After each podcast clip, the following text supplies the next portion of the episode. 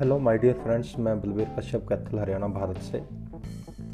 Little star पर एक नए एपिसोड को लेकर आपके बीच में आया हूँ। आज का एपिसोड का जो शीर्षक है, वो दो कविताओं के माध्यम से मैं पेश कर रहा हूँ।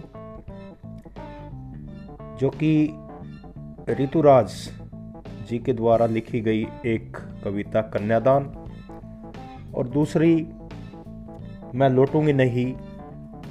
कवित्री मीना किश्वर कमाल जी के द्वारा लिखी गई हैं, जो कि एक दूसरे से बिल्कुल जुड़ी हुई हैं। तो लीजिए, बिना देरी के प्रस्तुत है। सबसे पहले कन्यादान। कितना प्रमाणिक था उसका दुख लड़की को दान में देते वक्त। जैसे वही उसकी अंतिम पूंजी हो। लड़की अभी सयानी नहीं थी, अभी इतनी बोली सरल थी कि उसे सुख का आभास तो होता था, लेकिन दुख पांचना नहीं आता था। पाठिका थी, वह धुंधले प्रकाश की, कुछ तुकों और कुछ लयबद्ध पंक्तियों की। माँ ने कहा, पानी में झाँक कर अपने चेहरे पर मत रिझना, आग रोटियाँ सेकने के लिए है जलने के लिए नहीं, वस्त्र और आभूषण शाब्दिक भ्रमों की तरह बंधन है स्त्री जीवन के।